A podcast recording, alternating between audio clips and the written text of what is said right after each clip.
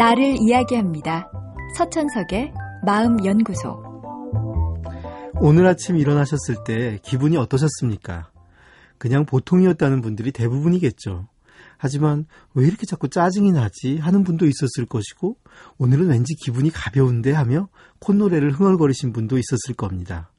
우리의 기분은 늘 조금씩 변화합니다. 좋을 때도 나쁠 때도 있죠. 기분이 좋거나 나쁠 때 우린 그 이유를 생각하게 됩니다.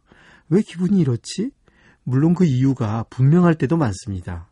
상사에게 별거 아닌 일로 잔소리 들었다면 기분이 안 좋을 거고 꼭 만나고 싶었던 사람과 약속을 잡았다면 기분이 날아가겠죠. 하지만 가끔은 곰곰이 생각해도 이유를 모르겠는 때가 있습니다. 며칠째 기분이 우울한데 도무지 이유를 알 수 없다거나 이유가 있긴 해도 고작 그런 이유 때문에 이렇게 며칠씩이나 우울할까 싶을 때도 있습니다. 그럴 때면 우린 갖가지 이유를 찾아내 자신이 우울할 수밖에 없는 그럴듯한 설명을 만들어내려 노력합니다. 며칠 동안 있었던 일들을 다시 떠올려 보고 작은 일에 새로운 의미를 부여하기도 하죠. 그런데 이런 태도는 좋지 않습니다. 흔히 생각하는 것과 달리 인간은 별다른 이유 없이 우울해지기도 하고 좋은 일이 없어도 기분이 들뜨기도 합니다. 사람의 감정이란 움직이는데 반드시 이유가 필요하진 않습니다. 많은 정신분석학자들은 알 수 없는 감정 변화의 밑바탕엔 무의식의 활동이 숨어 있다고 주장했지만 현대 정신의학은 별다른 이유 없이도 감정이 변화할 수 있으며 심지어는 약물 투여 등의 방법으로 특정 감정 상태를 유도할 수도 있다는 걸 밝혀냈습니다.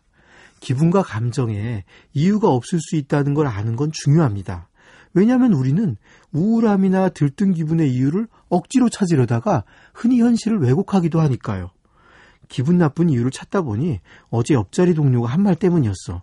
날 무시하는 말투로 이야기해서 서운했나 봐. 그게 맞을 거야. 그거 아니면 기분 나쁠 이유가 없잖아? 하지만 동료의 말투는 실제로는 그리 기분 나쁜 수준은 아니었을 수도 있습니다. 굳이 이유를 찾다 보니 끼워 맞춘 거죠. 그런데 그걸 이유라고 생각해 동료에게 서운했다고 말하거나 꽁한 태도로 대한다면 동료와의 관계는 앞으로 어떻게 될까요? 분명 나를 이상한 사람으로 볼 겁니다. 감정에도 굳이 이유를 찾으라고 하는 건 합리성을 추구하는 우리 인간의 특성을 보여주는 것이죠. 하지만 이유 없는 감정도 있다는 걸 아는 것이 인간에 대한 더 깊고 합리적인 이해입니다.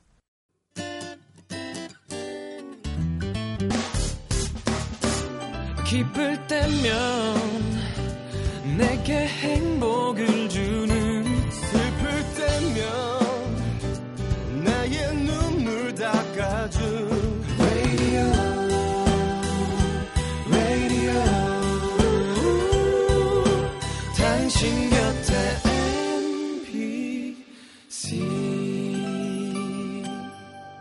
MBC 라디오는 미니와 푹 튜닝 어플리케이션을 통해 모든 스마트 기기와 PC에서 청취가 가능하며 팟캐스트로 다시 들으실 수도 있습니다.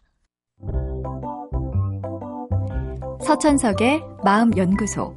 지금까지 정신건강의학과 전문의 서천석이었습니다.